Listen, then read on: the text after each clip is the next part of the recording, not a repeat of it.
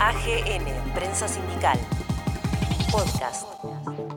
Héctor Amichetti, el secretario general de la Federación Gráfica Bonaerense y referente de la Corriente Federal de Trabajadores, habló sobre el 17 de octubre. A continuación vamos a escuchar el diálogo que mantuvimos con el secretario general de la Federación Gráfica Bonaerense, referente de la Corriente Federal de Trabajadores, Héctor Amichetti.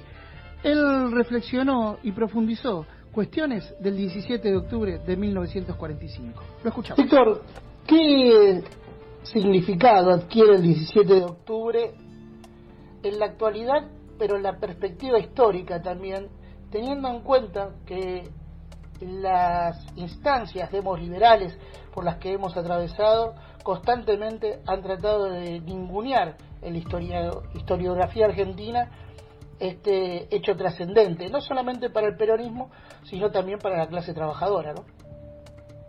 Bueno, a mí me parece que en términos históricos es tal vez la fecha más importante eh, en lo que es toda la historia argentina, ¿no? Porque es un movimiento de masa, con protagonismo fundamentalmente de la clase trabajadora y que un poco tuerce la historia nacional, ¿no? Porque si el, rumbo que nosotros veníamos teniendo, que no tenía nada que ver con lo que era una democracia plena, empieza a gestarse a partir de esa movilización.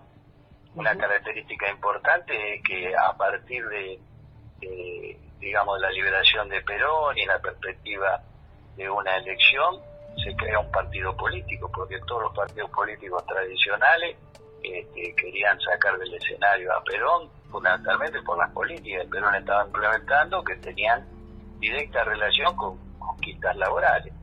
Por lo tanto, me parece que hay que resaltar ese hecho. Vamos contra todo lo que era esa concepción de la democracia en el marco de los partidos liberales y tenemos que crear un partido, los trabajadores, el partido laborista, para poder ir a una elección que es la que lleva a Perón a la presidencia y produce una revolución durante 10 años que hubiera sido imposible si no se producía ese hecho de masa del 17 de octubre, ¿no? Eso creo que es importante destacarlo en términos históricos.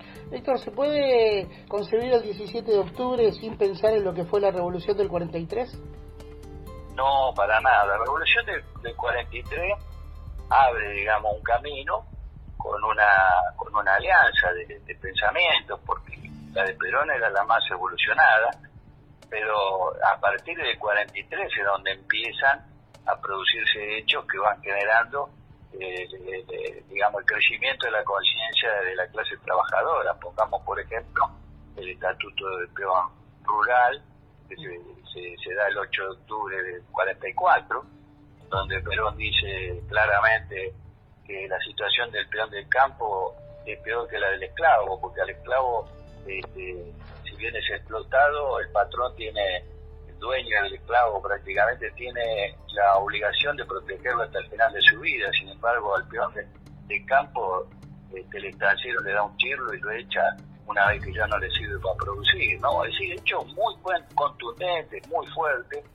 De hecho, antes de, del 17 de octubre, este, se, se, produce lo, de, lo del aguinaldo, se produce lo de las vacaciones, se plantea el salario mínimo vital y móvil, que Perón lo anuncia el 12 de octubre en esa importantísima este, encuentro con los trabajadores cuando renuncia a la Secretaría de Trabajo. Hay un mensaje muy fuerte en ese sentido, en donde le dice que la emancipación de los trabajadores es obra del propio obrero, ¿no? Solo el pueblo salvará al pueblo. Después nosotros un poco tomamos esa consigna en otros términos, pero es lo mismo. Entonces me parece que sí, el 43 abrió, abrió camino a todo eso y generó las condiciones para que la clase trabajadora tomara conciencia de que era posible tener derecho. Y la clase trabajadora hizo carne esa conciencia porque si algo revitaliza al 17 de octubre es esa conciencia propiamente que tiene la clase trabajadora en la República Argentina, ¿no? Si uno analiza los procesos históricos, eh, en mayor o menor medida han sido los trabajadores los que se han puesto al frente de las batallas contra los procesos neoliberales.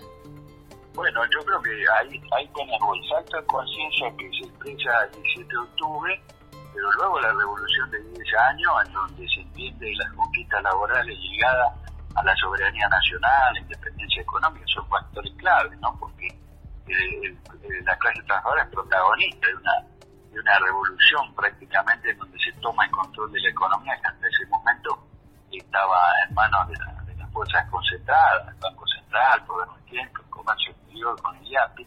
Entonces la resistencia peronista todavía es un salto más, más grande en conciencia, porque después de la caída de Perón, la clase trabajadora se expresa en defensa de un proyecto nacional, no solo de las conquistas laborales, es es plenamente consciente de que no es posible defender la justicia social si no se sostiene una independencia económica, por ejemplo, los programas La Falda, Grandes, Grandes, de los Argentinos, demuestran claramente este, ese salto en conciencia de la clase trabajadora.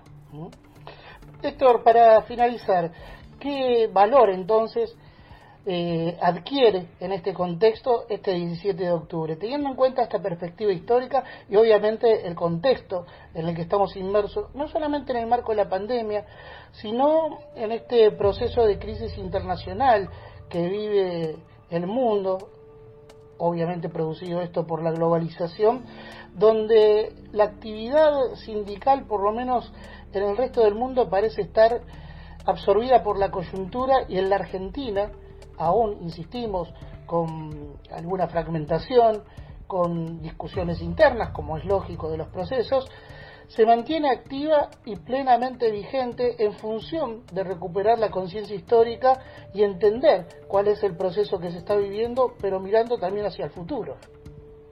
A mí me parece que hay que tomar conciencia que la experiencia desarrollada por movimiento en Argentina, con una identidad mayoritaria de, de peronista, es, inédita. Si uno mira todos los procesos que se dieron en América Latina de, avances de derechos laborales, como en México con Álvaro Cárdenas, con Vargas en Brasil, el MNR en Bolivia, todo eso fue quedando en el camino. En Argentina, es decir, el peronismo logró mantener esa estructura de organización que contiene la conciencia con los matices naturales que pueden tener uno u otro organizaciones generales, pero eso es producto de ese nacimiento del peronismo como movimiento de masas. Y yo creo que en este momento hay que aceptar una, realidad nueva, aunque por los embates del neoliberalismo el movimiento obrero este, tiene distintas características. Hoy es imprescindible este, que en esa fuerza haya un fuerte protagonismo de,